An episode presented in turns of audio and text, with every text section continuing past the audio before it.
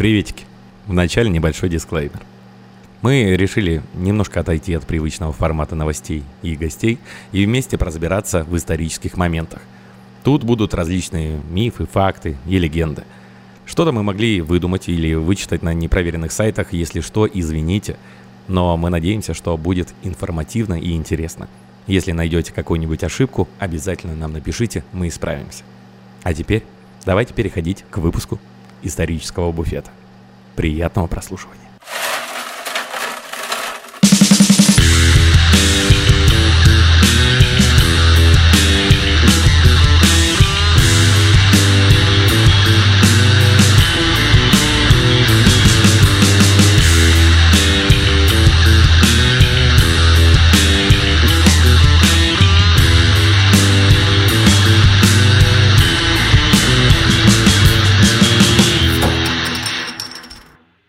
Друзья, всем приветики. Это подкаст «Радио Буфет».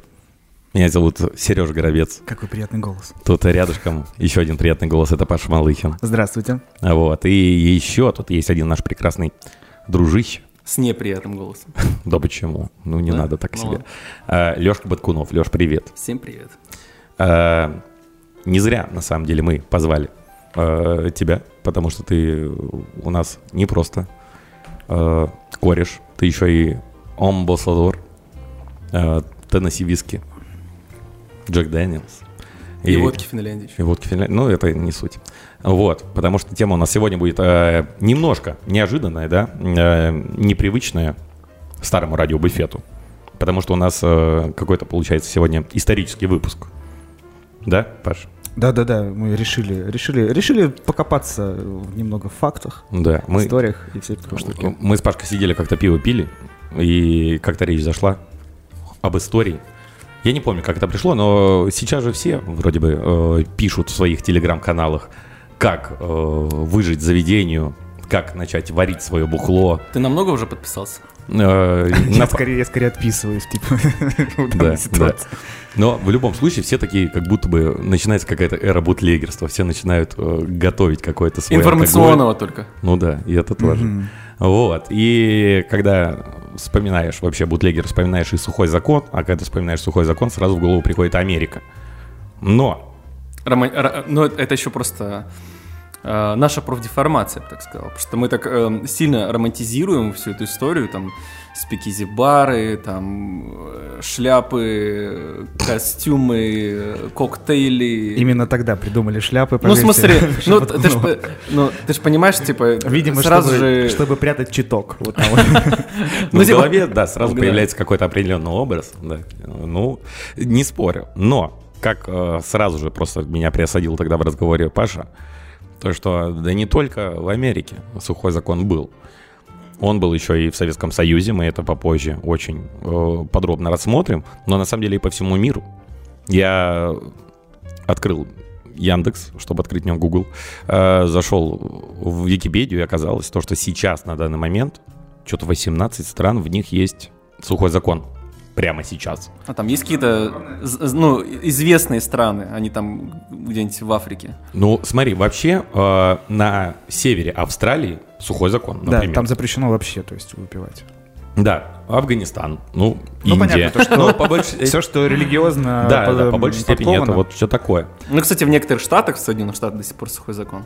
Э, это- Не в Штатах, точнее, а в... в общинах, это мормонов там. Да, нет, да. нет, нет. Ну и Марбоны тоже. Ну, вот, это например- там штат Юта наполовину, он там в сухом законе в просто округах, потому в что, да. округах, да, я бы сказал. То есть же как, как там делится? Город, округ, потом штат, ну, по величине. И вот, например, э, как раз-таки в городе Линчбург там до сих пор свой закон введен. Потому что, ну, а там Джек производит. Ну, понятно. Да, то есть ты не можешь попить Джека там, где его производят спокойно. Потому что весь прикол в том, что за отмену сухого закона должно проголосовать такое же количество людей, которое заго- голосовало за принятие сухого закона. А учитывая, ну, что там, возможно, демографический кризис, все остальное, его его просто не могут отменить физически. А, а я думал, это сделано для того, чтобы типа все производят, все производят Джек там, ну в этой там деревушке, грубо говоря. И это, ну типа логика. э, делай нормально бухло. Они же получают там какое-то количество джека вместе с зарплатой, если не ошибаюсь. Да, да. Ну вот, типа, делай хорошее бухло, и Новый- хочешь бухать, новый- типа, новый иди. хочешь бухать, ты получишь, ну, типа, хорошее бухло, и все. Типа, нахрена тебе травиться какими-то другими еще. Патриотичненько как будто бы немного. Ну, скатаемся, слетаем, узнаем когда-нибудь. Когда-нибудь. Да. Дай, дай боже. Короче, оказалось то, что в истории э, мира, вообще всех стран, до хрена где проходили э, сухие законы. И, как мы выяснили, сейчас тоже. Павел, Да. есть какой-нибудь интересный факт у тебя? Интересный факт был у меня связан с Османской империей. Там был э, султан, по-моему, Мурат Пятый. Я сейчас могу запутаться, потому что у них всех интересные имена. Ну мы же это самое, мы же мы не, не бархивариусы тут, мы так поразгонять. И, э, да, и, собственно, у него были большие проблемы с управлением, поскольку он сначала э, правил при своей э, матери Регенше. Вот, соответственно, он, ну, он там с 11 лет или стал султаном, раньше такая ерунда практиковалась. То есть там ты мелкий... Ну мы все или- смотрели «Игру престолов». Э, Это, это скорее не «Игра престолов», это скорее есть такой сериал «Великолепный век», но чуть-чуть попозже. Вот, и э, он изначально ввел запрет на кофе и табак, потому что кофейни и табачные заведения были очень популярны тогда в Османской империи. Слишком маленькая Да. себестоимость, слишком дорогие цены, Нет, он, он- охуели. он боялся то, что там соберутся какие-то интеллигенты И, и, и начнут- город, и город превратится в Новосибирск. Просто не любил кальянные очень сильно, да. Нет, и начнут какой-то там э, организовывать какой-то там процесс свержения его с престола. Заговор. Да, но при этом надо было как-то всю эту историю еще при, подприкинуть э, с, с логикой. Ну, типа, серьезно, что, кофе нельзя пить? И он такой, типа, и алкоголь тоже. еще. Ага. Вот, типа, то, что так, типа, алкоголь, табак и кофе. Вот, но при этом был сам Жестко. диким, диким алкашом и умер от э, цирроза печени. А в итоге отменили там по каким-то Ну, причинам? как я только он умер, да, думаю, что, что да. Блин. Это получается какой век-то, ё-моё? Это... 15 если не 15-й? ошибаюсь. Да. А, Я очень сильно удивился от э, истории вообще северных, назовем так, стран. То есть там и Исландия, и там и Норвегия, и Финляндия. Потому что у них э, весьма прикольная история была. Там про Исландию. Исландцы вообще там что-то намутили. Я тоже читал, типа, чё? Вообще тотально. Короче, сухой закон в Исландии, он э, действовал с 1915 года по 1989. И изначально там запретили вообще все виды алкоголя. 1989 Да. то есть вот, Да. вот Да. То есть по- по- почти весь 20 век нельзя было... Ну, можно, он был но выборочный. фактически Он нельзя, был да. выборочный, потому что э, сначала запрещали все виды алкоголя, а, но потом в 1935 году они сказали, ладно, хорошо, ребят, крепкий алкоголь можете бухать, а вот пиво Нельзя. крепкое нельзя. Пиво нельзя. То есть пиво можно было употреблять только если в нем есть э, 2,5 градуса. И... То есть, типа, нельзя до двух с половиной и... Не, можно до 2,5, а крепче нельзя. Ага. Зато крепкий алкоголь можно пить. Короче, вот такая вот штука. Ну, мы с тобой сегодня разгоняли э, Сережей, типа, Ага. вот если бы стал выбор, ты не бухаешь э, напитки до 30 градусов, ну, содержания алкоголя, либо после 30. Вот ты бы что выбрал бы? Ну, блядь, ну ты так сказал до 30. А что там после это- 30-то? Нет, ну, грубо говоря, и вермут. Ну, я, я могу подразбавить, если что, несложно. Ну, ну да, то есть, типа, вот тебе, тебе нельзя, не знаю, пить там, Ну, конечно, я выбрал бы до 30. Что там после 30? ну, водя. Есть крепкий Ну, алкоголь. водка, виски, ну, ну, окей, типа, я возьму водочку, разбавлю ее до тридцатки водичкой, и, пожалуйста. Не, не, не, не, нет. Так, типа, вообще не Смотри, будет? да, ты, у тебя есть выбор. Ты пьешь пиво, вермут и крепленый вина, грубо говоря, вино. Вот. Либо ты пьешь крепкий алкоголь. Ну, типа, вот на что накладывают санкции, я про это говорю. Вот если вот накладывают санкции, то, то ты вот царь, тебе надо выбрать, на что наложить санкции. Царь Павел Да. Малыхин. А можно без этой хуйни, пожалуйста? Царем. Вот. Что бы ты выбрал? Не, ну я бы был до 30. Ну вот. Там все-таки палитра поинтереснее. Там все-таки пивасик. Там все-таки пивасик, да. Ну, во-первых, там вино все почти что. Ну да. А, Как же я буду просыпаться в своей богемной жизни царя без игристого по утрам? О, Неплохо, смотри, неплохо. А вот мы сегодня, а, а, э, Малк сказал, что да я если что, хайбольчик себе сделаю с вискарьком хорошим. Ну да, да, крепкий алкоголь подразбавил и все. Ну, Нет, ну что? а ты сам что решил, Леш? Слушай, я, наверное, все-таки... Блять, очень тяжело. Сложно, очень Не, ну на самом деле, если вот можно разбавлять крепкий алкоголь до степени, не знаю, не сильно крепкого алкоголя, там хайбол себе сделать, то я, наверное, все-таки крепкий крепыш бы выбрал. И без пивка всю жизнь. Ну, да. Но, блин. он сидит без, без А- алкогольным пивом, посмотри, все нормально. А как, ну, а с другой стороны, как, например, иногда без текилки? А, а вот, а, а, а- а- а- а с борщом, а с борщом что ты, и с сальцом, что ты будешь? Ну, что-то 30-градусное. Ну что, я, ну, ну, блин, ну окей, я думаю, то, что спокойно себе придумают какую-нибудь 30-градусную текилку, 30-градусную водку. Ну, чуть-чуть подразбавили сильнее. Ну да, не так сильно будет в бошку лупить, но тем не менее. Ну, короче, вернемся к баранам. Ага. А, почему в Исландии вообще отменили э, сухой закон на крепкие алкогольные напитки в 1935 году? Потому что э, за там пару лет, Загрустили сильно там в стране, очень сильно. Типа, ну за пару лет до этого испанцы им сказали, то, что вы охренели, наши вина вообще и э, наш крепкий алкоголь не покупать. Мы сейчас перестанем у вас покупать э, рыбу. А поскольку в Исландии зарабатывали тем, то, что продавали рыбу, особенно почему-то испанцам, то они такие, ну ладно, крепкий алкоголь и вино будем у них покупать, все нормально, короче, и торговые от- отношения вернутся. И вроде бы все дальше стало нормально. Люди, конечно, грустили, то, что нету крепкого пива, но все хитрые, умные, не знаю, бармены, и, э, да и не только бармены, они покупали крепкий алкоголь, они покупали легкое пиво И да, и и подливали Ершили, себе. ершили. И все было нормально. да. Так вот, бойлермейкер, откуда? Вот. Леш, Йорш, нормальное слово есть. Бойлермейкер это там... Вот. Ну, короче, в 85 году э, запрет от- потерял вообще значительную часть поддержки э, на крепкое пиво, на запрет крепкого пива, ё-моё.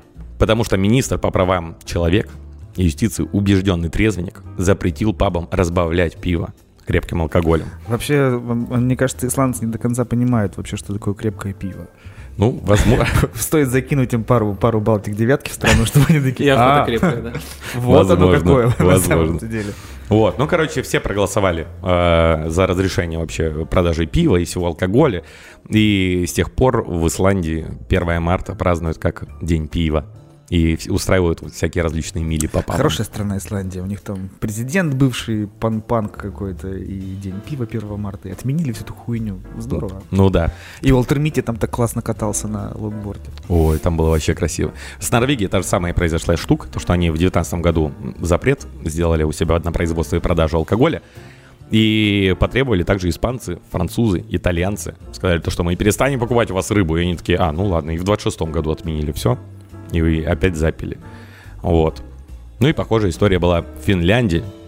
Но про Финляндию, Лешка, ты что-то рассказывал максимально крутую историю про... Но это там э, больше про самих контрабандистов рассказывал историю. Финские контрабандисты. Да. Да, Это да. вот эти вот ребята из особой специальной рыбалки, которые в подлодке там Ну, кстати, почти, на самом деле, почти. Весь прикол в том, что ну, вот, Финляндия вышла из состава Российской империи в 17 году, вот, а через два года как раз-таки решили ввести сухой закон, и все равно контра- кон- контра- контрабанда расцветала, э, и бухло возили как раз через Финский залив, вот, контрабандисты делали хитрую штуку. Кстати, я недавно прочитал, что не только они это делали, в Штатах тоже так делают. Вот, они э, привязывали, естественно, бочки Мешок с бухлом. солью, да? Да, и к ним привязывали мешок с солью, да. И то есть, если их останавливали какая-нибудь берега- бере- бер- береговая, береговая охрана, то они просто мешок, с- ну, канат этот обрубали, бухло уходило ко дну вместе с солью, и то есть у них ничего не находили, и через некоторое время просто они ждали, когда мешок, ну, когда соль растворится в воде, и бухло всплывет. Они вот цепляли снова, и дальше буксировали, и так. Может, поэтому сейчас и так сахар скупают?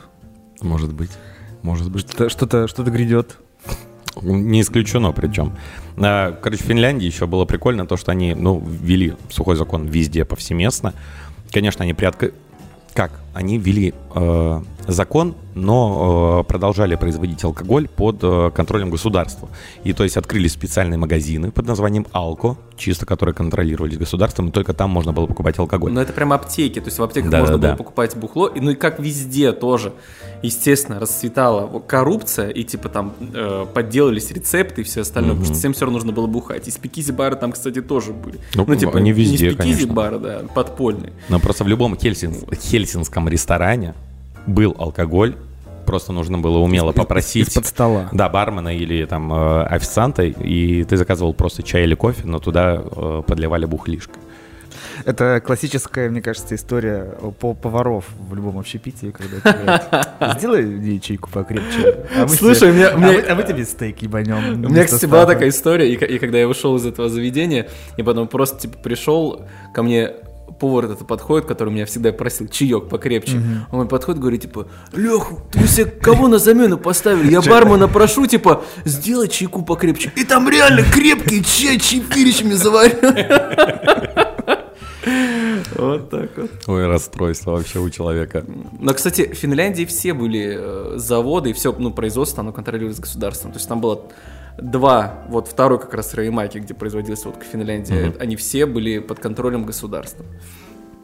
Вот. И вот на этом заводе Раймаки, даже когда шла финская, русско-финская война, или как она, зимняя, да, еще называется? Которая, Проебанная, да, да, называется. В, в, в, в преддверии Второй мировой, которая шла, там производились как раз коктейли Молотова, которые бросались в русские танки, и поскольку место потом, ну, завод признался э, государством стратегической точкой, туда поставили э, эти ППОшные зенитки, правильно как сказать. Вот, они до сих пор там стоят как экспонаты. И коктейль Молота там даже до сих пор старенький стоит один за стеклом, прикинь. Подожди, это на заводе Финляндии было? Да, да. Они прям вот в эти бутылочки? Да. но, но, но, но не вот эти, но вот не вот эти вот бутылочки, да, понятно, потому Финляндия все равно сам бренд, он сделан так, я, что... Я просто ну, представил типа, себе лаймовый на, на... коктейль Молотова, грейпфрут. Ну, вам какой финляндиевый? Какой лаймовый, грейпфрутовый? Нет, там э, э, сам бренд Финляндии появился намного позже, вот, и он был именно придуман э, на экспорт изначально, потому что даже название водки Финляндии, финны себя не называют финнами и страна называется у них не Финляндия. Суоми, да. Суоми, да. И это как раз таки, да, само, само название, оно подчеркивает, что это типа бренд на экспорт, типа не, ну, не, не, не, не, сейчас, естественно, на внутреннем рынке продается, конечно, этот бренд, mm-hmm. вот, но изначально поэтому название даже Финляндия. А то, что Фига. такой страны Голландия, по мнению голландцев, нет, ты тоже не в курсе? Ну, в плане Нидерланды, да. это я знаю, я просто не знал про Финляндию, нифига ну, себе. Ну, потому что они в Соломе всю жизнь то есть, если посмотреть, может, да, даже тут вырезать, то есть, да, этимологию названия скандинавских государств, то есть Норвей, угу. Свиден и Финленд. Звучит как будто бы Звучит, Финленд, как ну, будто да. придумали тут другой. Да. А вот Суоми в Норвей и Свиден хорошо допихивается. Так же, как и, э, в принципе, очень странно, да, что людей из Германии немцами называют. Ну, а тут другая история. Ну, потому Совершенно. что всех иностранцев называли да, немцами, немцы, типа, потому что, что они по-нашему, по-нашему не балакали. Фига себе. Ну, Пожалуйста, я про Финляндию прям доб- доб- доб- Добро пожаловать в наш небольшой ликбез. Ну, исторический выпуск. Супер. Ну, на, ну, самом окей, деле, на самом деле, кстати, классный формат. Вот, э, супер. Э, понятно, там в Финляндии, в Исландии, это скандинавские страны. Там, там да, правда, это как будто такой всем известный процесс, то, что и в Швеции, и в Норвегии тоже с алкоголем какие-то такие э, натянутые отношения, то, что у них тоже контроль с государством, то, что магазины там работают чуть ли там не два дня в неделю, там, с часу до двух, там, то, что вот это все вот так очень хорошо э, э, работает с точки зрения контроля. И все бухлишко, даже там взять тот же Абсолют, да, что, ну, у, у многого бухлишка у них... Э, Одинаковая бу... цена, Нет, которая бутылка, стоит бутылка, бутылка выглядит как аптечная.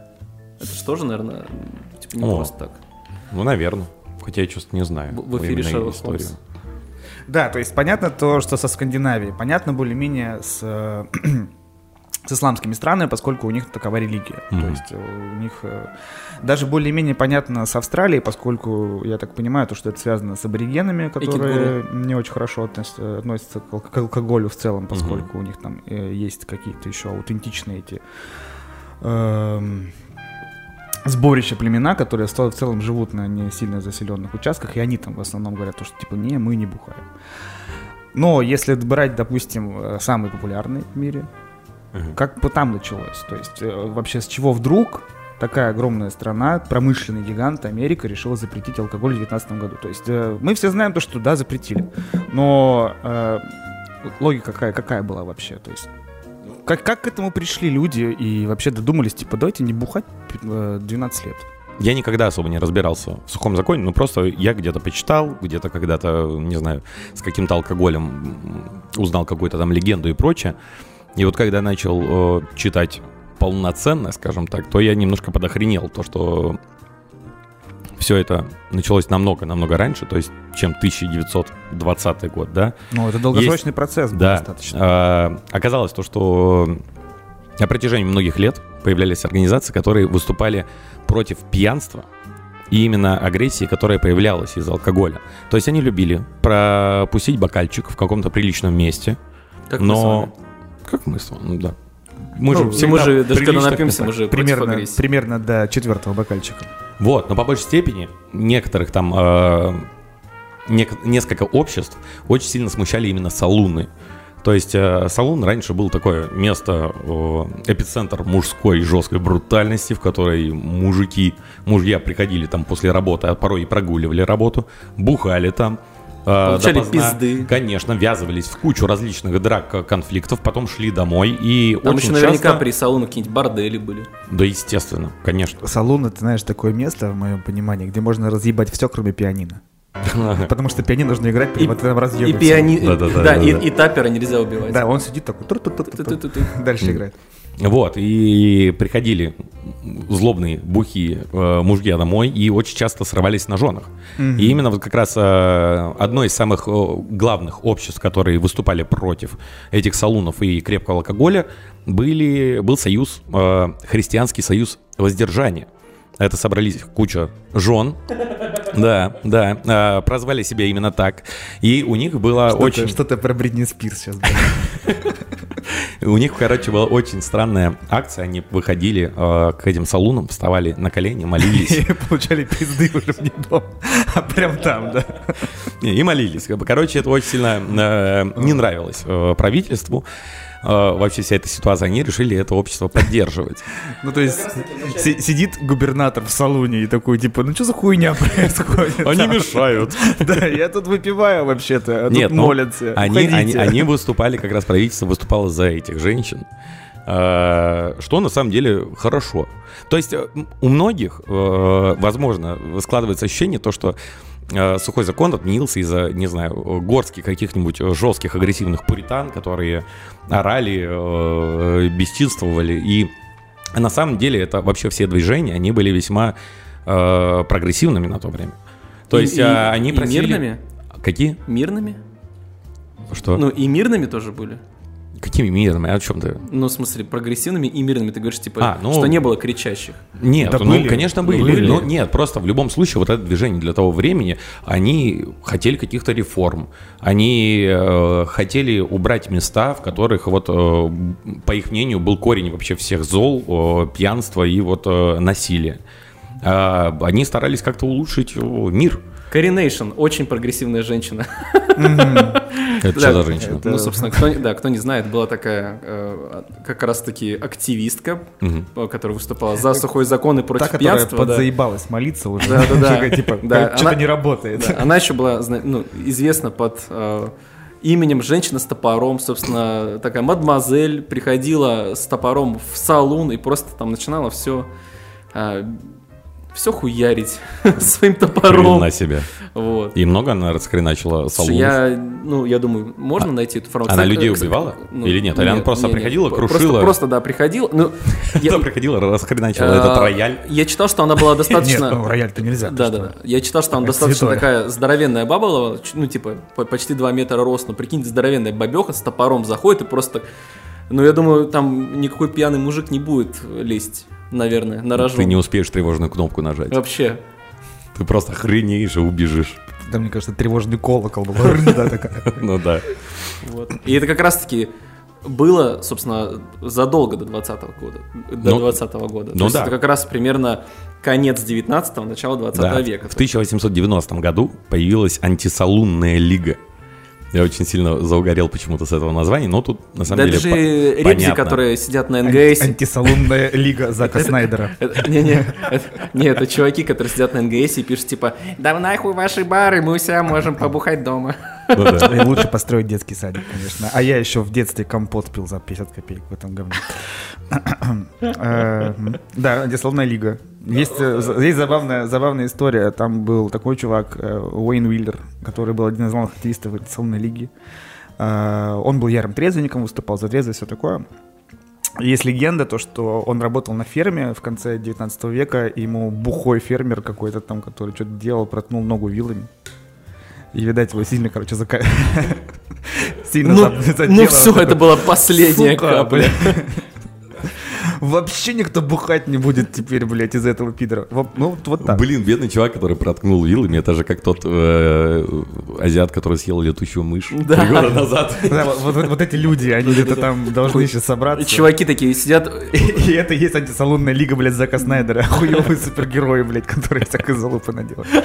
Да ты, человек, который съел летучую мышь, то ясен хуй, это Бэтмен, да? Человек, который проколол вилой. Аквамен. Аквамен, да. Аквамен. Ну, а теперь про других людей мы ничего не будем говорить, потому что в тюрьму сесть. Ну, кстати, да. А, а, короче, возвращаясь, да, э, к нашему сухому закону, вот как раз из-за всех этих э, товарищей антисалунных лик э, и всяких прикольных историй, в США ужесточают правила, вообще, и в 1917 году появляется 18-я поправка в Конституции, которая запрещает производство, продажу и перевозку опьяняющих напитков на территории всей страны. Что такое опьяняющие напитки?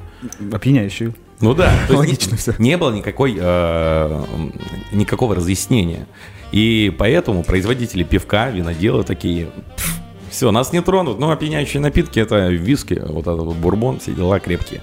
Э, крепкие алкогольные напитки. Но э, очень быстро появился закон Вольстеда. Или Вольстеда, наверное, Вольстеда. Который означал, ну и разъяснял людям, что опьяняющие напитки это, это все, все, что все, что имеет от 0,5%. То есть даже кефир даже кефир. Даже кефир. Вообще, на самом деле, э, я сейчас немножко вернусь mm-hmm. назад. Э, не только это благодаря женщинам, которые молились, и, не знаю, протестантам, которые там, имели влияние церковное на людей и прочее, прочее. Существуют достаточно логичные причины, почему, собственно, эта еще штука произошла. Во-первых, э, Америка э, в начале, там, как раз 20-х была самым главным экспортером пшеницы и зерна. Потому mm-hmm. что это была всегда Российская империя. В Российской империи мы сами знаем, что происходит в этот момент. Они ничего нигде не экспортируют, потому что это идет там, ну, идет, ну, происходит некий пиздец. Вот, соответственно, а, выгода от экспорта пшеницы и э, зерна больше, чем выгода на производство алкоголя, который происходит. То есть э, это было какими-то как раз э, послевоенными шагами стабилизации экономики. Немножечко хуево они считали, на самом деле, потому что потом можно будет привести цифры, да. Э, Америка на тот момент не производила э, количество, какой вообще алкоголь на экспорт каким-то образом. То есть э, в основном это все было для внутреннего э, пользования, а более того, они закупали алкоголь в других стран в больших количествах. Да, но сколько было проебано как раз денег с продажи алкоголя, это, ну, понятно, что внутренние налоги, да, внутренние налоги это действительно так. А, есть э, причина, которая, ну, такая, может быть, натянутая. Считается то, что в начале 20 века основными э, ре реализаторами, экспортерами, людьми, которые вообще занимаются продажей алкоголя, были немцы в Америке.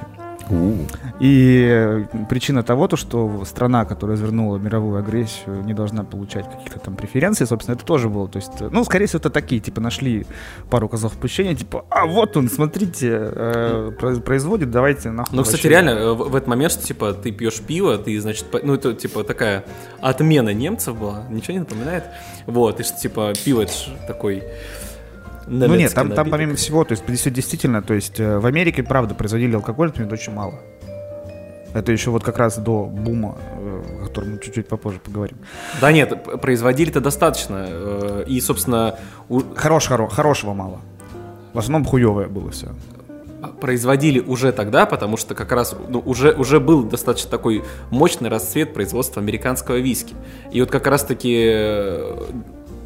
Ну, это во время гражданской войны это, естественно, снова, конечно, приостановилось, потому что почти все производство находилось на, на, на территории, где велись, mm-hmm. велась война, это как раз-таки штат Кентукки.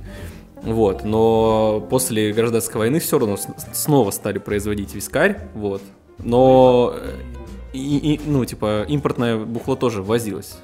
И еще, то есть, действительно, наверное, самая важная причина это давление э, крупных американских промышленников, которые как раз в послевоенные годы начали набирать обороты, там какие-то пер первые какие-то большие корпорации, причем это люди, которые там раньше работали в Европе, типа компания тоже Дюпон, они были заинтересованы в трезвых э, рабочих. Mm-hmm. А, ну да, да, да. Да, и, собственно, есть огромное, огромное лобби происходило как раз из людей, которые, естественно, подтарились, которые, естественно, имели там какие-то вещи, чтобы поехать где-то купить, что-то произвести, дать на лапу, и которые типа, ну, а черник пусть не побухает, это будет классно работать. Ну, собственно, да. Потому что сразу же там после сухого введения сухого закона все вроде бы работало на благо общества. Но забавно то, что вот после этого закона Вольстада, то, что 0,5% и выше, это все алкоголь, короче, такого поворота не ожидали даже вот сухие те ребята, которые топили за введение сухого закона, они, повторюсь, выступали за умеренность, да, за умеренное выпивание. И одним из критиков вообще запрета был Вудро Уилсон, как раз вот президент того времени. А, он хотел отменить 18-ю поправку, но ставли, э, столкнулся вообще с давлением э, со всех сторон. И... Ну, в частности, от Конгресса, естественно. Ну да, да, и ничего не получилось. 18-я поправка, она единственная в Конституции, которая что-то запрещает. Все остальные разрешали, то есть там разрешает там свободу слова, Классная прочее. Типа. Да, да. Ну и, короче, вначале все было вроде бы даже хорошо, да, повсеместно э, закрывались заводы э, по производству алкоголя, да, бакалейные лавки, но люди как раз не прогуливали работу, э, стало меньше домашнего насилия, э, параллельно с этим уменьшалось количество смертей от цирроза печени и тому подобное, и вроде бы все хорошо, все классно, но с другой стороны, чем больше запретов, тем больше желания их как-то там обойти. Как-то нарушить, да. Да. И в годы сухого закона было всего три места, где можно было легально э, достать алкоголь. Первое это церковь, да, потому что вино необходимо. Причащаться. Для, для да, столько, столько верующих стало, наверное, да, это, да, это, да. это действительно так, потому что было очень популярно, особенно получить себе какой-нибудь, э, ну не диплом, а свидетельство о том, что ты раввин.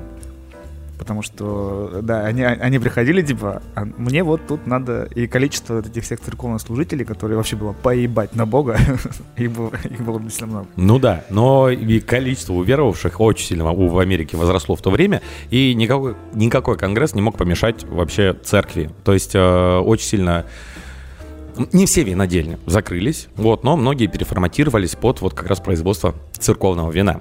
Второе место — это аптеки понятное дело, как и везде во всех странах, э, в аптеках можно было покупать э, ну, и спирт, и там были на самом деле там маленькие нас... бутылочки с виски. Да. Э, это было нормально. 20, Кстати, 20% вином. Вот я точно знаю, что в качестве именно как раз как виски продавался в лечебных целях. По-моему, это был White Horse, если я не ошибаюсь. По-моему, это был Lagavulin, либо Laphroaig. Вот, ну, какие-то ну, островные точно вот, смахивают да, да, э, на, на, на, на лечебное, да, на лечебное да, средство. Была еще в 21 году целая кампания за лечебное пиво. Mm. Вот, и там даже она как-то почти-почти дошла, то есть сказать, да, нормально, ок, и где-то там в конце что-то не, не удалось, да. То есть. И третье? Ну, третье это корабли, да, круизы. Круизы в никуда. Да, э, люди садились на корабли, уходили в нейтральные воды, к ним подплывали катерки с бочонками э, контрабандного рома из Карибского бассейна. И все, все разбухивались, а потом возвращались обратно э, счастливые, пьяненькие и довольные. Но а на вот. самом деле все равно производство спирта, ну то есть они просто не производили это на, на, на продажу спирт какие-нибудь виски курни. Дело в том, что они просто произ... ну, продолжали производить спирт, например, на нужды армии, либо там в лечебных средствах, там, не знаю, в в качестве, не знаю, антисептика какого-то. Угу. То есть э, заводы не останавливали свою работу, они просто, наверное, уменьшили обороты. Ну да, многие работали себе в убыток, объемы того же самого вина, они сокращались в первые года на 90%, нужно было что-то придумывать. И очень прикольно нашли, нашли лазейку, то, что закон не запрещал производить концентраты виноградного сока. Да. И все виноделы, они э, переформатировались и продавали сухие брекеты. Брекеты, брекеты, бри, брикета, брикета. Винные кирпичи. Да, да, да, которые э, подавали, ну, продавали с бочонками, порой даже привозили к тебе на место, там, куда ты заказывал, и прилагали туда еще такую инструкцию предупреждения, mm-hmm. то, что ни в коем случае не добавляйте, блядь, дрожжи, воду, не ставьте в теплое место. На потому что испортится. Да, иначе это может привести к брожению и образованию вина, а это незаконно. Понятное дело, то, что все это использовали как инструкцию, говорили спасибо, но в то же время закон ну, не, не нарушался. Я почему-то вспомнил э, серию, помните, такая была «Деревня дураков», и там, когда морячок пришел к этому солдатику и принес коробку, на ней написано «сахар», а на самом деле он наклеил на эту коробку типа сухой спирт, и они сидели в чай, добавляли себе и такие... Блин, нифига. Сухой спирт. Ну, типа, ну, какая-то хуйня такая. Ну, придумали, что уж. Главное, чтобы там медведь не приходил, он опасный. Он с оружием Не, бегает порой, самое забирает. Опасное, самое опасное там была эта пчела. Кстати, да. Господи, что мы помним? Зачем накуривать пчелу? Затем вот это вот. Вот, короче, если виноделы и производители виски как-то еще там держались, то хуже было как раз производителям пивка. Его было как-то сложнее перевозить, прятать, быстро оно портилось, да, и на самом деле о, все это процветало по большей степени в различных деревнях, потому что, ну, территории большие, всегда можно было где-нибудь на отшибе в лесу закопать там, не знаю, самогонный аппарат и как-то обойти полицию, которая На Лонг-Айленде, например, тоже. Что на Лонг-Айленде? Ну, не, ну, неспроста же как-то называется Ice Tea, потому что он как раз-таки достаточно далеко э, находится от самого Нью-Йорка, например. Угу. То есть, ну, это же остров, ну. Нью-Йорк расположен на островах, вот, и как раз-таки, возможно, из-за этого так напиток и называется, что, ну, потому что, потому что там в основном как будто частный сектор. Угу на Лонг-Айленде находится. Как Блин, я там... знаю только, я знаю другую э, легенду про Лонг-Айленд Tea, Хотя, ну, ни разу все такие, ой, пьют чаек пьем. Ну да, да, да, да, да. Ну а почему так привязано к Ну а почему не привязано, я не думал никогда. Думал просто, типа, придумали. Хотя, блин, логично, интересно.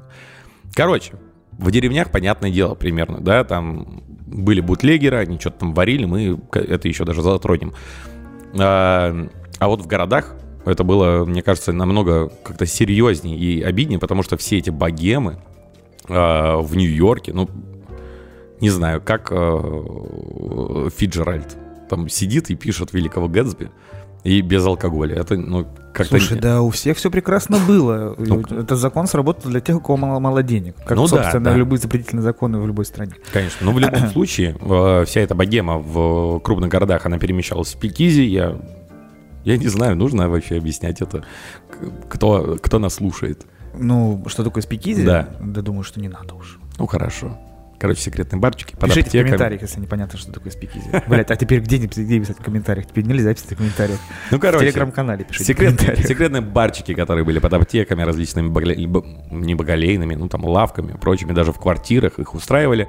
Нужно было не знаю, спуститься в подвал, постучать определенным стуком, тебе открывают дверь, ты идешь э, по долгому какому-нибудь коридору, опять стучишь определенным стуком, там фейс-контроль еще каким-то хреном, э, вот, и заходишь, а там народ э, в полу темноте бухает, э, припевает, опять же, Лонг-Айленды, играет джаз, и вот э, все по большей степени там кайфуют, и особенно процветали вообще спикизи в черных кварталах, Хотя на самом деле они были везде. За все, за все время было открыто 22 тысячи спикизи-баров. В Бостоне было там 4 э, спикизи на квартал, и там же находился еще и полицейский участок.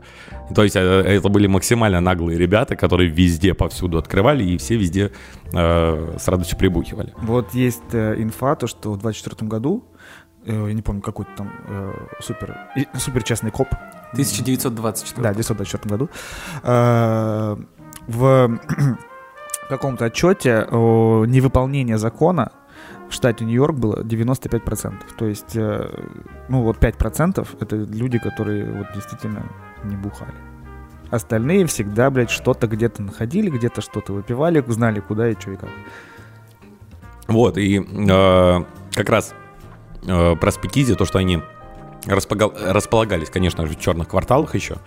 И туда не брезговали заскакивать и белые люди, и уже вначале вам говорил, не под запись, то, что там какой-то из журналистов сказал то, что за 10 лет спикизи укрепили межрасовые отношения лучше, чем все церкви за, за целое столетие в Америке. Потому что народ заскакивал, там играл джаз, вообще происходит расцвет джаза, назовем это так. Вот, и параллельно с этим еще и дамочки начали захаживать наконец-то в барчик. Можно стало. Да. Намолили. Намолили себе возле салона, можно было уже внутрь. Им и до этого можно было заходить, но только... С мужиками. С, да, с мужиками, мужиками. с мужчиной своим. А теперь, да, вот все, вот так, так, такое-то объединение. То есть сидит белый мужик, черный мужик и баба. Вот, да, их называли флэперы, этих девушек. Это, читай на Википедии. Прозвище эмансипированных молодых девушек 20-х годов, олицетворяющих поколение ревучих 20-х, в противовес викторианским идеалам, вот как их воспитывали мамы и бабушки. А флэперы или флэперши, или флэперки, не знаю, как правильно. Флэперки. Ну да.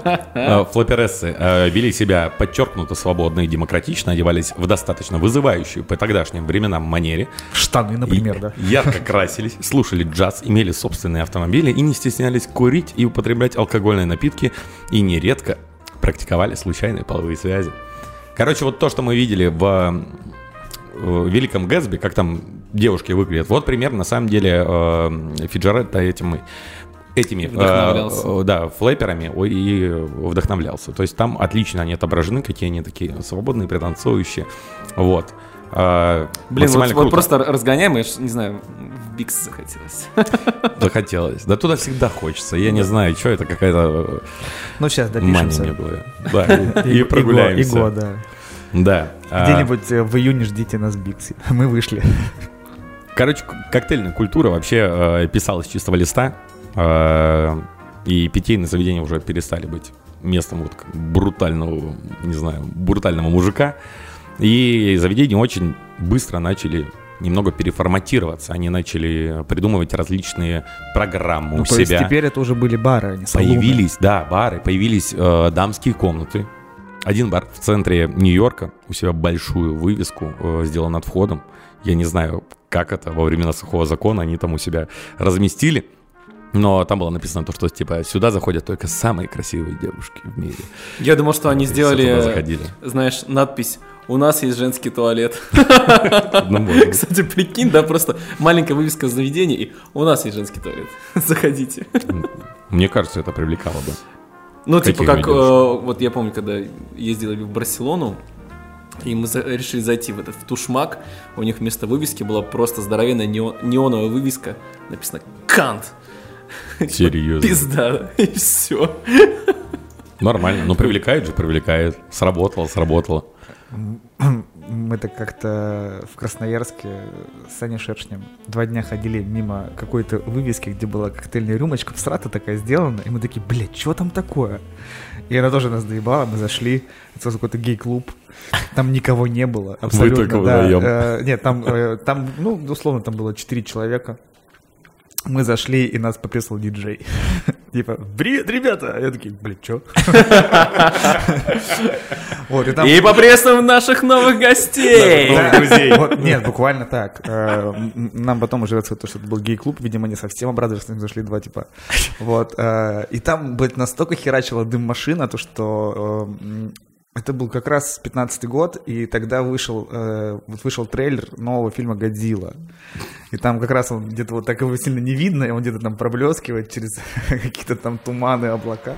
Вот, и мы стоим, и там пляшет женщина такая крупная, и она вот как это Годзилла, такая уф, промелькнула.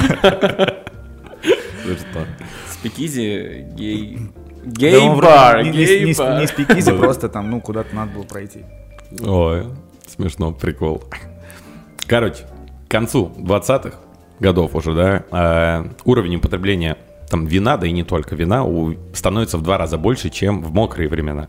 То есть народ начал бухать намного сильнее, чем бухал до э, всего этого. Но опять же, это связано с тем, то, что рост коррупции и это и, тоже. условно, криминалитета, связанного с как раз с, с оборотом алкоголя, вырос, ну, ну, в какие-то там сотни, тысячи раз. Ну, во-первых, надо еще понимать, что смотрите, бухло, э, точнее деньги, которые могло заработать государство за продажу алкоголя, да, за налоги. Они оно, шли в, оно, в карманы, да. да оно, оно шло мимо, мимо государства. Я читал то, что 14% вообще бюджета э, Соединенных Штатов, они вот тогда ушли именно в карманы не бутлегеров дальше, а э, даже а мафии уже.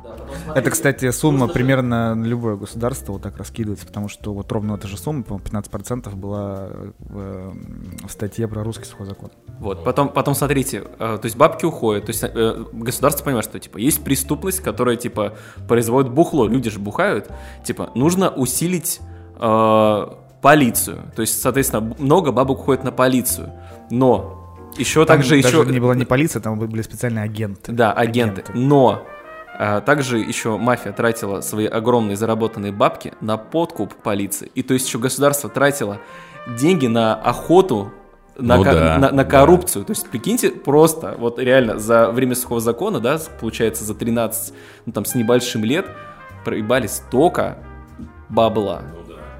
Просто, просто сами, кстати, как раз себя и ввели вот в, Великую депрессию. На самом деле вот это и послужило одним из первых там толчков, когда они начали думать, то, что, а может быть, мы да, закончим вообще этот сухой закон. Просто вот как раз все это в совокупности, и параллельно с этим вот все бутлегеры, которые тогда варили бухло, и они были уже под покровительством различной мафии и, там, не знаю, других гангстеров, вот, они э, были повсеместно и варили бухло, и понятное дело то, что они варили его, ну, сверх некачественно.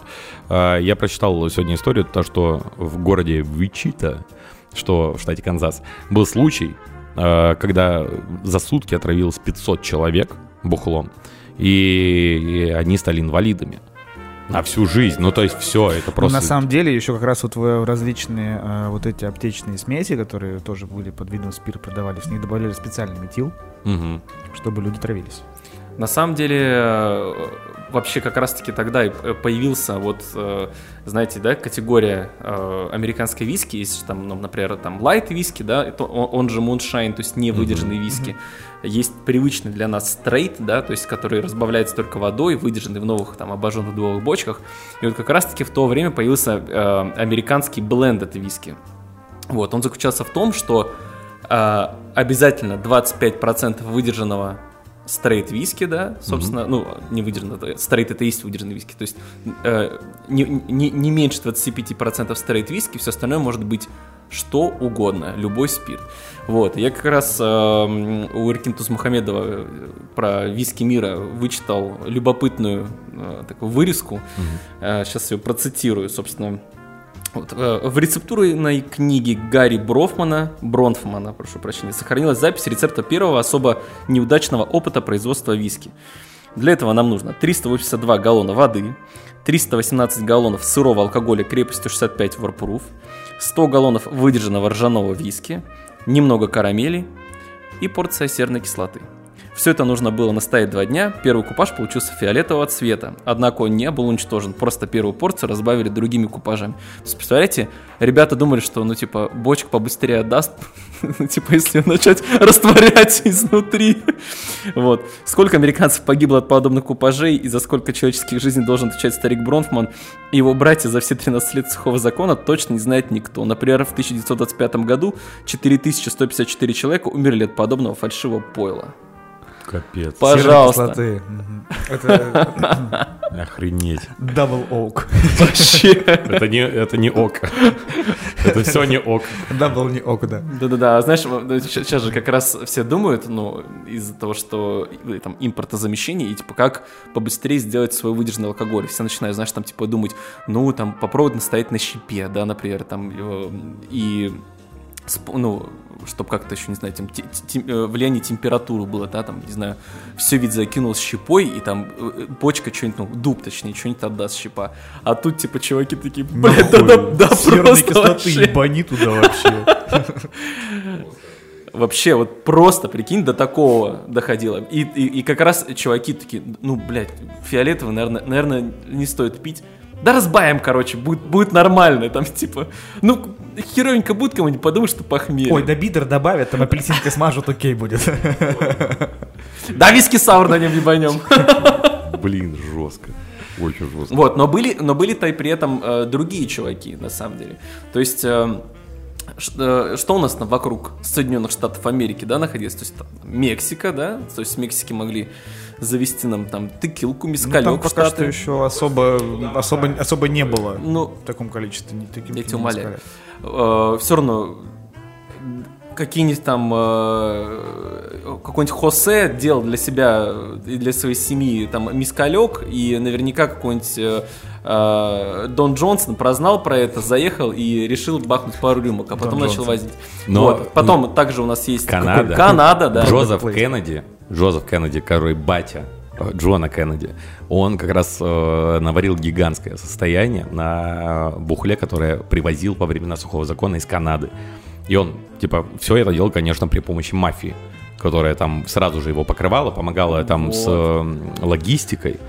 И я просто охренел то, что типа вот так вот там все переплетено. Также у нас же что там, э, там недалеко от Майами, да, у нас находится что? У нас находится остров Свободы. Республика Куба. Э, Республика Куба, на да. И, собственно, республика, да. Кстати, да. И чуваки не особо обламывались и просто реально там на викенды гоняли туда, ну то есть, ну, либо бутлегеры, да, привозили, контрабанды ром возили, да, через, э, как раз с Кубы через Майами. Вот, либо просто ребята американцы из Майами просто мотались на Кубу, чтобы побухать и отдохнуть. Да, там вот. в Сантьяго до Куба был э, вот особнячок Бакарди, и там э, был внучок Факундо Бакарди, его звали Факундито. Вроде как правильно, говорить Бакарди, кстати, кто мне Возможно. Ну, ну как, да, и, да, как что, и Дакири. Да, да. Ну, на испанский манер. Ну, говорю по-русски, Бакарди. Ну вот, э, короче, жил там внучок э, Факундита, он был там молод, еще не э, занимался семейными делами, не строил новые заводы и, и прочее. У него была единственная мечта делать классные тусовки, и он э, порой превращал их фамильный э, особняк в вот типа в особняк, в особняк Гэтсби, грубо говоря. То есть к нему прилетали из Соединенных Штатов люди, и там на две недели он устраивал тусовки. Э, есть мнение, то, что они назывались японские вечеринки. Это очень странная штука. Э, короче, он выдавал кому-то ролики, белые халаты и все. И на этом э, знания Японии заканчивались. Ну, просто все ходили, бухали на протяжении двух недель.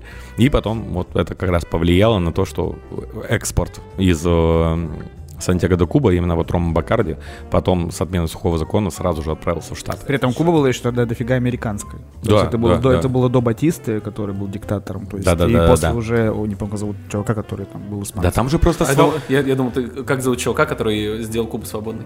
А, это другой чувак. Да нет, там же Куба как, раз, Куба как раз освободилась, э, она стала свободной. Да, да, да. И была, э, в Соединенных Штатах происходит сухой закон, грусть, там в дальнейшем Великая депрессия, рядышком, вот, прям за границей э, находится свобода, вообще страна, которая каждый день тусит, бухает, радуется жизни, то, что у них типа все поменялось. И, конечно же, туда гигантское количество людей валило, чтобы, э, ну, просто нормально, легально забухать. И не бояться то, что тебя, не знаю, посадят.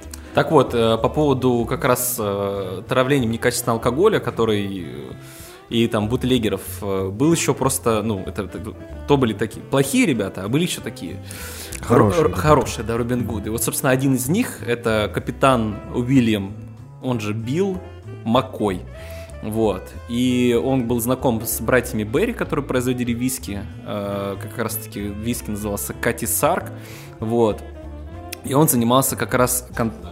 И он как раз таки занимался контрабандой Э, и, э, братья Берри доставляли этот виски до Багамских острова, и он с Багамских островов доставлял как раз-таки в Соединенные Штаты Америки. Вот. И его главным принципом было то, что он будет доставлять только хорошее, качественное бухло. Вот. И, собственно, появилась э, идиома, которая обозначала что-то очень качественное. Называлось это, это называли Рел Маккой. Понимаем теперь, да? Интересно. Э, вот, собственно, от, такая небольшая, да, вот Э, понимаем, да, теперь откуда название культового бара московского. Ну да. Собственно, Рил Макой. То есть вот, там под, качественное да, бухло получается. Ну, там, это вообще, типа, было, был, вообще означало что-то качественное, типа, достать. Это, собственно, как раз-таки называлось Рил Макой. Вот, и чувак э, реально гордился просто, тем, ну, типа, чем он занимается, и там одна ходка ему доставляла там прибыль, там, что-то в десятки тысяч долларов просто. А на тот момент это просто дикие бабки были. Но дикие бабки появились у других людей. Да. Еще, кстати, по поводу, по, по поводу контрабанды тоже э, ввоза, я не знаю, смотрели ли вы сериал знаменитый «Острые козырьки». Вот, и там как раз-таки уже по-моему, начиная с четвертого там, или пятого сезона, как раз-таки э, Том Шелби начал варить свой джин. И там была классная фраза, что он спрашивал у Соломона, который играет Том Харди, типа, э, как ты считаешь, типа, не сильно, ну, типа, э, попробуй джин. И он говорит, Соломон говорит, типа, типа, сильно сладкий. Он говорит, типа, говорят, американцы любят сладкое, а у них там как раз сухой закон, и он как раз-таки в тот момент, ну, налаживал контакты и связи mm-hmm. с ВОЗом, контрабандой как раз-таки своего джина. Но джин был самый популярный по производству бутлегеров на тот момент, потому что... Потому что хули его делать? Да и, да и в нем очень легко было замаскировать как раз э, некачественный спирт вообще, э, ну и начинку, назовем так. Вот, то есть в джине это было намного проще. Народ э, под этим можжевельником ничего дальше не разбирал. Ну и Следовательно, покупал, пил и тратил свой бабло. Собственно, то, что делают и сейчас. Ничего не ну чувствуется Российский джин присутствует у нас на полках. Ну ладно, у нас есть хороший российский джин. Нормально. Да. Но присутствует и не самый хороший джин Видно, ну. видно, где на бутылку потратились дороже. Иногда. Так исторически сложилось, то, что как раз вот в эти времена появляются первые мафиозные кланы в Америке. Их до этого толком не было, то есть это были какие-то м, в основном просто бандиты. Нет, это они были до этого, но а, до этого это были группировки, объединенные по национальному признаку. То есть это были ирландцы, условно, которым надо держаться вместе, поскольку они испытывают какой-то там... Э, были негры, которые тоже сбивались в какие-то ОПГ условно, были итальянцы. Теперь э, это уже не делилось на какие-то, ну, с точки зрения там, национальности э, признаки. Да, то есть оставалась какая-то условная верхушка, которая так рулилась, но туда уже брали всех. И это способствовало как раз тем, что у людей появились астрономически много денег. Потому что все, грубо говоря, контрабанда, производство алкоголя, все это делалось нелегально и делалось как раз этими мафиозными э, кланами. То есть Альфонсо Капоне, которого мы все знаем как э, величайшего мафиози, он вообще ничем не занимался особо, кроме как производством алкоголя и его реализацией. Так у него вообще э, карьера это 6 лет, грубо говоря. Да-да-да, то есть С вот он за эти 6 лет... года по 30 он... За эти 6 лет заработал, ну, просто беж бабло какой-то.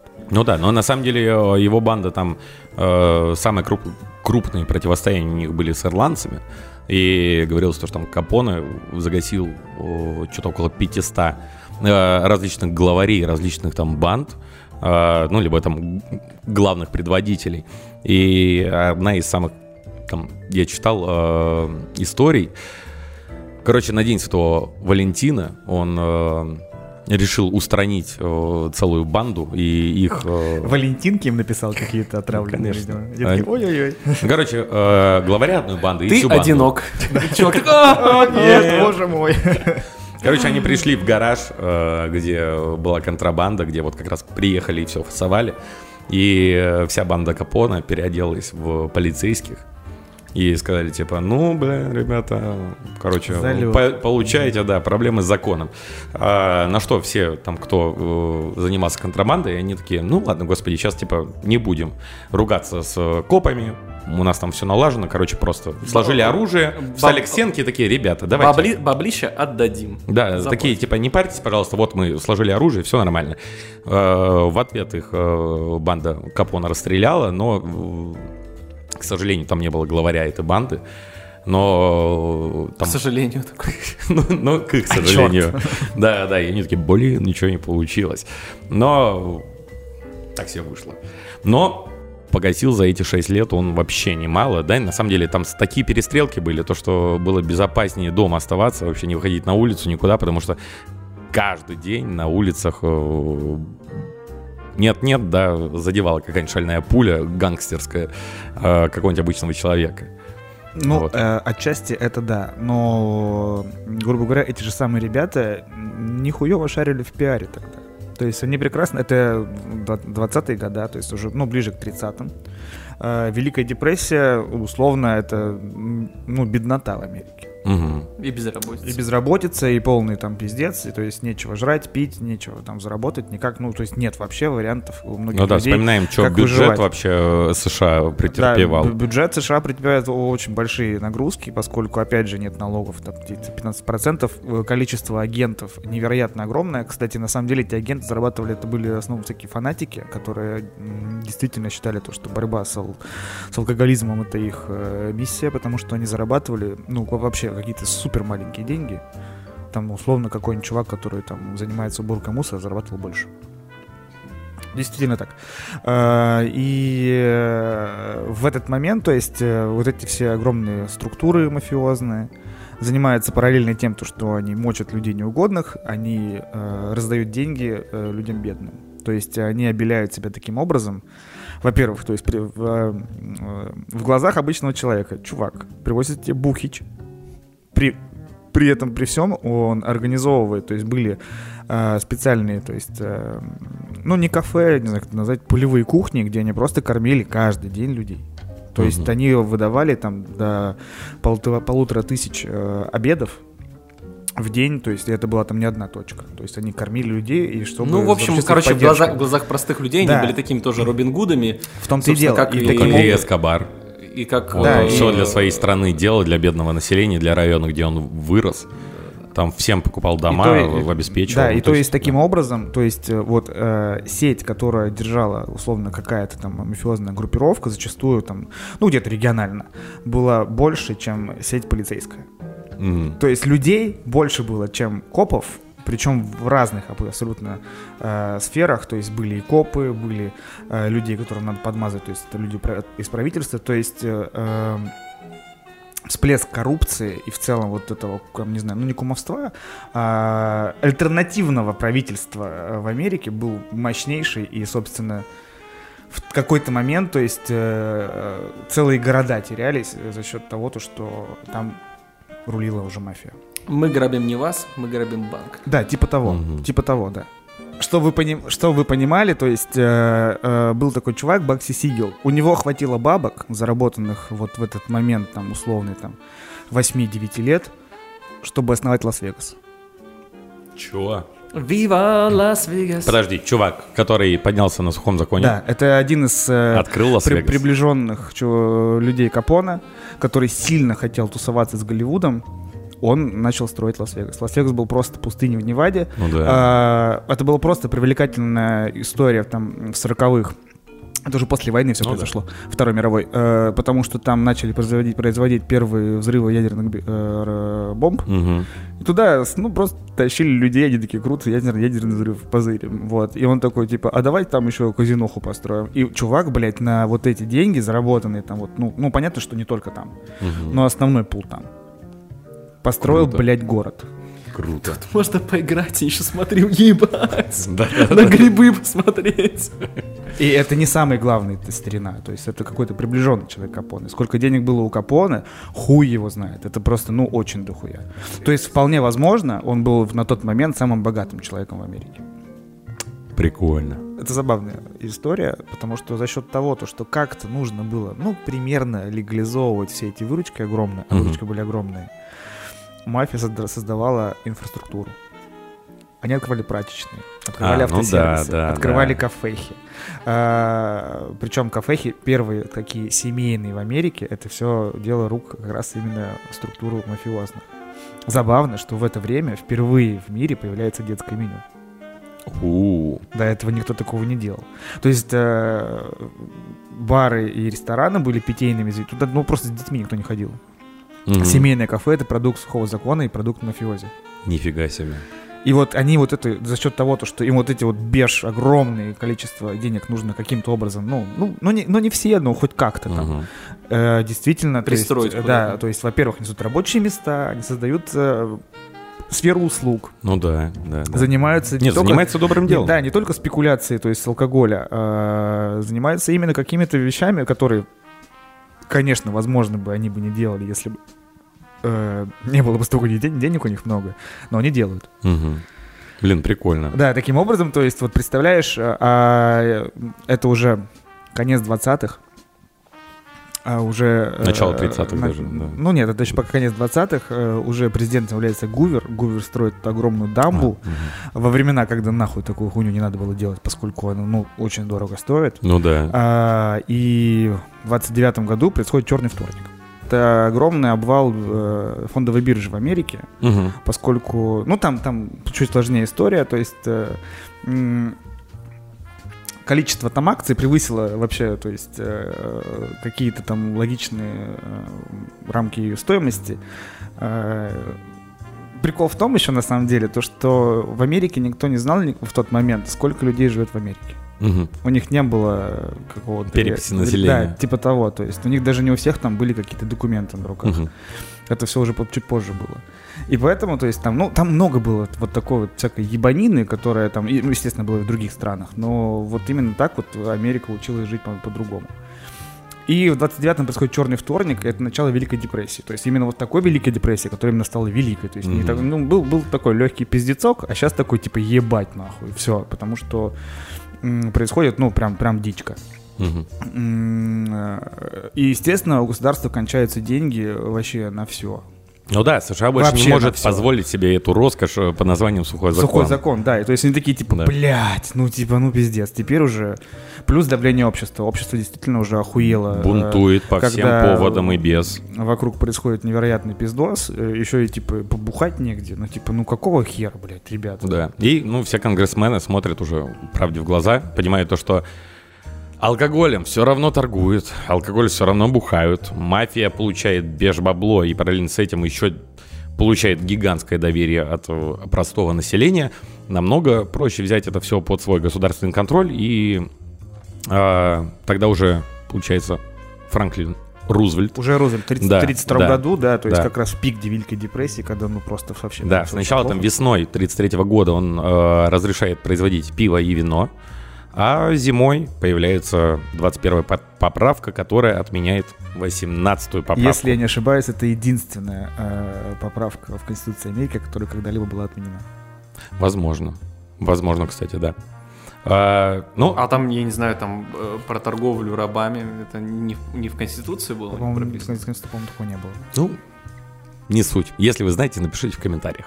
Не знаю каких. Короче, э, в Соединенных Штатах Америки отменяют официально сухой закон, но на самом деле э, на этом все не закончилось, потому что многие штаты э, продолжают жить сухим законом, им нравится, ну, либо нравится представителям тех или иных штатов. И, короче, Когда все это... с топором сидит до сих пор такой, нихуя, нихуя, блядь. Замахнулась на роялем, такая, ну-ка пошли Зря тут пиздила все это дерьмо столько лет, еще посидите. Да, ну, короче, дольше всего продерживается э, сухой закон в штате Миссисипи. Вот. Его отменили в 1966 году. Там просто жило два человека. В штате Миссисипи? Я не уверен, что это штат Миссисипи. Есть. Это река и штат тоже. Да? Да, да, да. Штат Миссисипи. Да. Короче, там э, последний сухой закон отменился. Ну, официально. Хотя есть э, и сухой закон, мы это обсуждали э, в Америке до сих пор.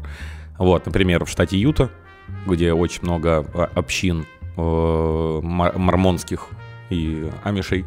Вот, и там до сих пор э, люди не прибухивают.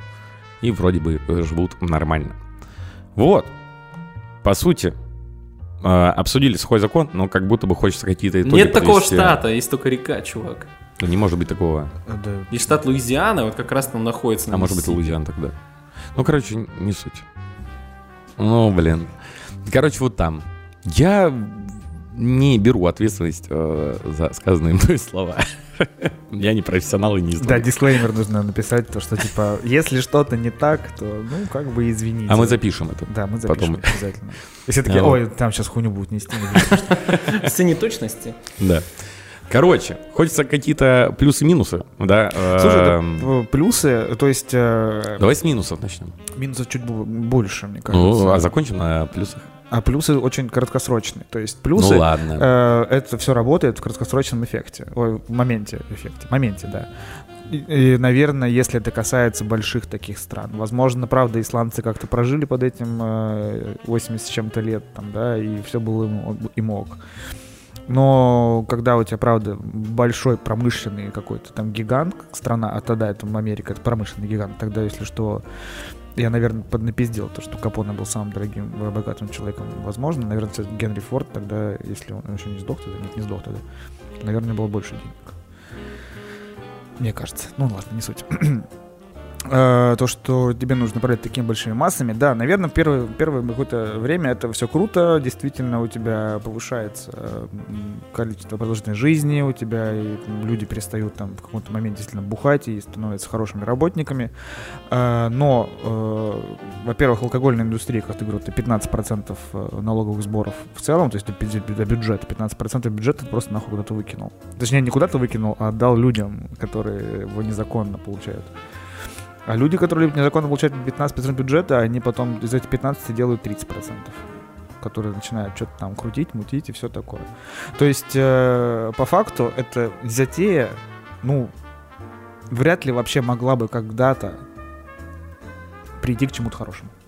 Ну да, да. Ну, опять же, там есть небольшое количество плюсов, но на самом деле, э, во-первых, детское меню. Вот я недавно Супер, упомянул. да, Лас-Вегас. Класс. Не, просто После отмены вот этой всей э, сухого закона 18 поправки во многих заведениях появляются винные карты впервые.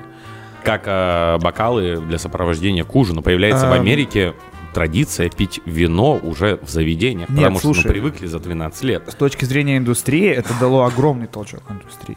То есть Ну да. э, до этого действительно были за- какие-то залихватские салоны, где сидели эти э, мужики, напивались в сраку дешевым пойлом и слушали пианинку. Вот еще одно искоренение ск- салунов. То есть, э, грубо Плюс. говоря, там, э, анархизм способствовал развитию э, э, какого-то э, культурного э, проведения времени с алкоголем. Мгм. Ну, вот тогда, безусловно. Ну да. А все эти бутлегеры, ну не все, но большая часть, которая занималась незаконно и начали экспериментировать, они начинают э, открывать какие-то свои заводы, компании.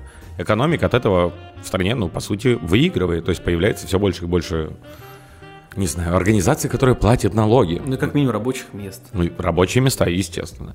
Мой самый любимый пункт Это и способствовало также как раз э, отмене сухого закона, поскольку безработица была очень жесткая. И Надо Ну. было куда-то людей устраивать, типа, ну, давайте бухло делать обратно. Ну да, и мой самый любимый пункт это расцвет джаза происходит, потому что джаз всегда был э, чисто, скажем так, черным стилем музыки в э, неблагополучных районах, то есть э, во времена сухого закона музыканты Все чистили, чистили э, обувь днем, а вечером шли играть джаз в закрытые вот эти вот э, спикизи-бары. И даже есть какая-то фраза из разряда того, что джаз родился в бутылке виски.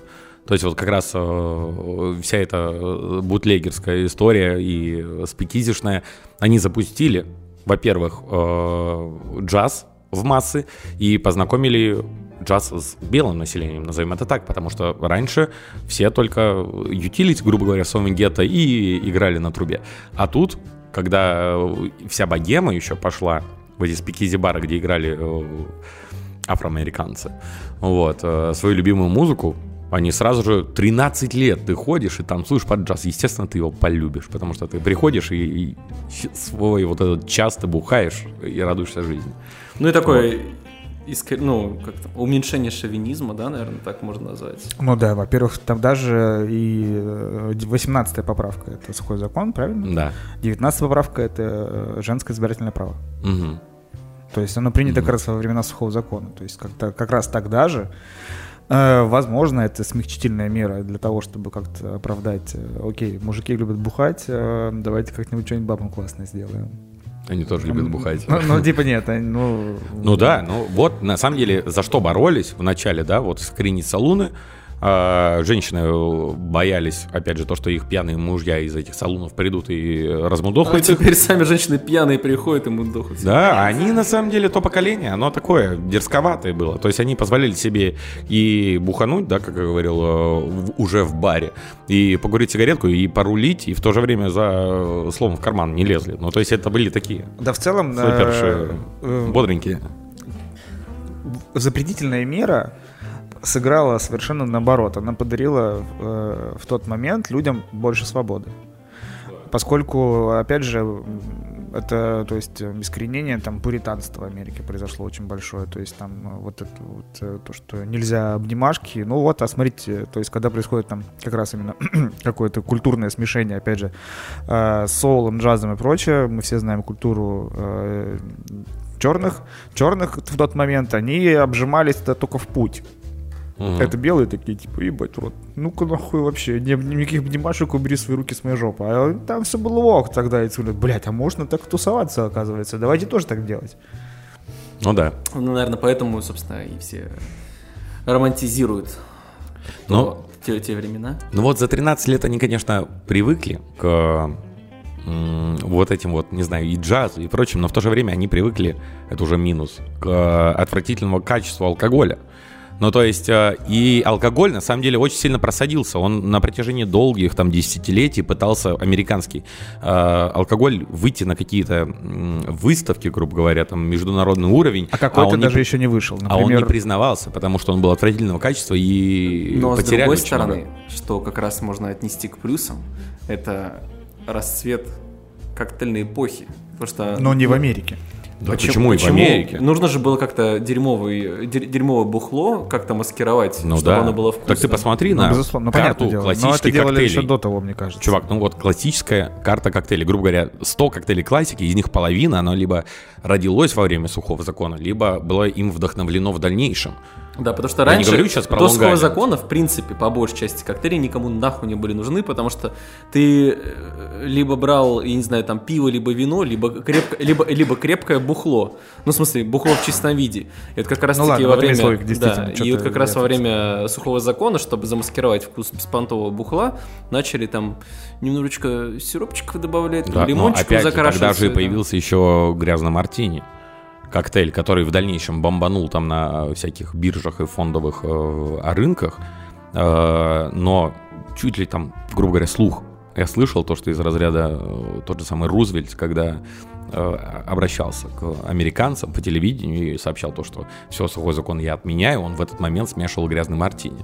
Да ладно. На это потом произошел бум. Просто после сухого закона произошел в Америке взрыв именно да, на этот коктейль. Найди, мне кажется, на ютубчике должна быть такая хуйня. Возможно. Поищем. Вот. Так что очень много коктейлей мы появилось еще, мы еще плюсы, в те времена. плюсы до сих пор, да, еще. Да нет, я уже минус начал называть. Ну, вообще э, считается то, что именно во времена сухого закона придумали ночные клубы. То есть вот именно такой способ проведения отдыха до этого, uh-huh, то есть uh-huh. не существовал. То есть а люди... это плюс или минус? Ну не, ну, не знаю, наверное, плюс. Наверное, это классно. Ну, то есть, ну, я стар для этого дерьма, но было классно. Вот, то есть, э, э, вот заведения, где люди приходили не только, то есть, сидя... Давно был в ночном клубе? Да. В Новосибирске давно уже их нету. Ну, сидя жопой на столе, на стуле. Просто мы не знаем. На столе это уже клуб, черт. Сидя жопой на стуле что-то есть и пить, то есть, э, люди ходили на вечеринки, то есть, именно формат вот тусовки, где ты приходишь и там с бокальчиком поплясываешь, родился именно так Тогда. После этого, да, появился еще и рассвет баров в плане того, что они начали придумывать у себя уже какие-то программы. То есть они э, помимо там винной карты, не знаю, и каких-то э, коктейлей, хорошо уже тренированных, но уже на качественном алкоголе, вот, они еще начали придумывать вот джаз, укоренился тот же самый, то есть э, постоянно предлагали какую-то программу. Вот, и, ну, не, не знаю, это, наверное, скорее минус, а не плюс. А, сухой закон как раз э, породил э, в Америке большой бум на сиги люди начали курить очень много. То есть э, табачные компании, которые начали тогда вот заниматься таб э, табачкой, они тоже заработали весьма весьма неплохо. Разве? Думаю, это а, скорее минус, да. Мне кажется, что это было еще раньше, нет? Нет, именно в сухой закон, по-моему, если не ошибаюсь, там в 3-4 раза возросло количество А вы как это самое, вы как э, Яна Айдарова и Костя Берлинц, да, типа плюсы и минусы сухого закона? Эти да, мы же и то, и другое называем. Нет, это Сережа Горобец, это Паш Малахин. Алло. Да, а. вообще-то пошел вон отсюда. О, кстати, вот... Ты решил вот нас кто, сравнить с вот прекрасной кто, Яной Адаровой? Вот, да. вот кто, кстати, запишет... Ты видишь этого человека?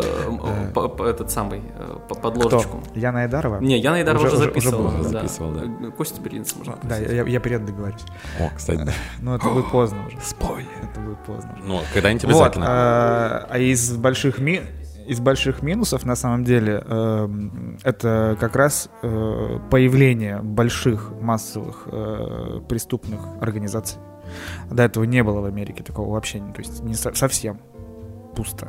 Ничего не было. Были какие-то такие, ну, ху, ну понятно, что были, были э, злые чуваки, которые занимались там воровством, убийством и прочее, прочее, но в таких но, масштабах, но не в таких масштабах не было никогда. То есть причем, более того, это, мне кажется, еще такое запустило нихуевый мировой тренд на большие какие-то такие массивные образования. Ну, до России докатится. Ну, опять же, до, до, до России докатится чуть позже и по похожим причинам, кстати. Вот, э, допустим, э, в 30-х годах, э, вот как раз во времена Великой депрессии, э, почти что вообще не работала какая-либо судебная система в Америке. То угу. есть тогда судили, ну, как сейчас в России примерно. Угу. По Шурику. Поскольку было очень много преступников, э, очень мало людей э, занималось судебной системой, потому что потратилось куча денег на именно там, ну, на рядовых. И, э, ну, то есть, и с той, и с другой стороны с законом была беда большая. То есть там что-то не там не сращивали, а тут сильно дохуя сращивали. И государство не справлялось откровенно со всей этой историей. Ладно, мне кажется, мы уже по кругу просто идем. Ну да. А, да. Ну, я просто выводы какие-то там, да. Ну да. Ну, не, все хорошо. А, очень много людей, естественно, э, если там сначала был какой-то там скачок из-за того, что люди перестали умирать от болезни, с алкоголизмом, потом был скачок э, э, людей именно по тем же причинам из-за некачественного бухла. Угу. Ну и в целом, э, наверное, это, не знаю, не хорошая, не плохая э, штука от последствий, то, что, ну, такая штука не работает. Это да, это доказали очень много стран. Да. То есть, и э, в следующем историческом выпуске Радио Буфета мы посмотрим на нашу страну. Мы посмотрим на нашу страну, и там тоже эта штука особо не работала. Я думал, в этом уже выпуске все это сделано. Нет, ну, нет, слишком, у нас... Слишком много и долго? Да, следующий выпуск у нас будет э, исторический, по крайней мере, э, про сухой закон в Советском Союзе. Он такой был, если вы не знали, дорогие друзья. Их было того. несколько, и там миллион тоже историй. А, а пока будем заканчивать. Друзья, надеюсь, то, что вам было интересно. Что-то новое вы услышали. Я надеюсь. Я услышал, вот так вот скажу. вот, поэтому... Да давайте... и просто, может быть, вы классно провели время с нами. Да, да, давайте заканчивать. А, с нами был Лешка Баткунов. Попрощайся. До свидания, друзья. А, Пашка Малых. Пока, было, было, кстати, приятно снова да. встретиться с вами за микрофоном и за стаканчиком Нам тоже пива. приятно было. Я Сереж Горобец. Э, хороших вам будней, дней, вечеров. Выходных тоже. Пока-пока.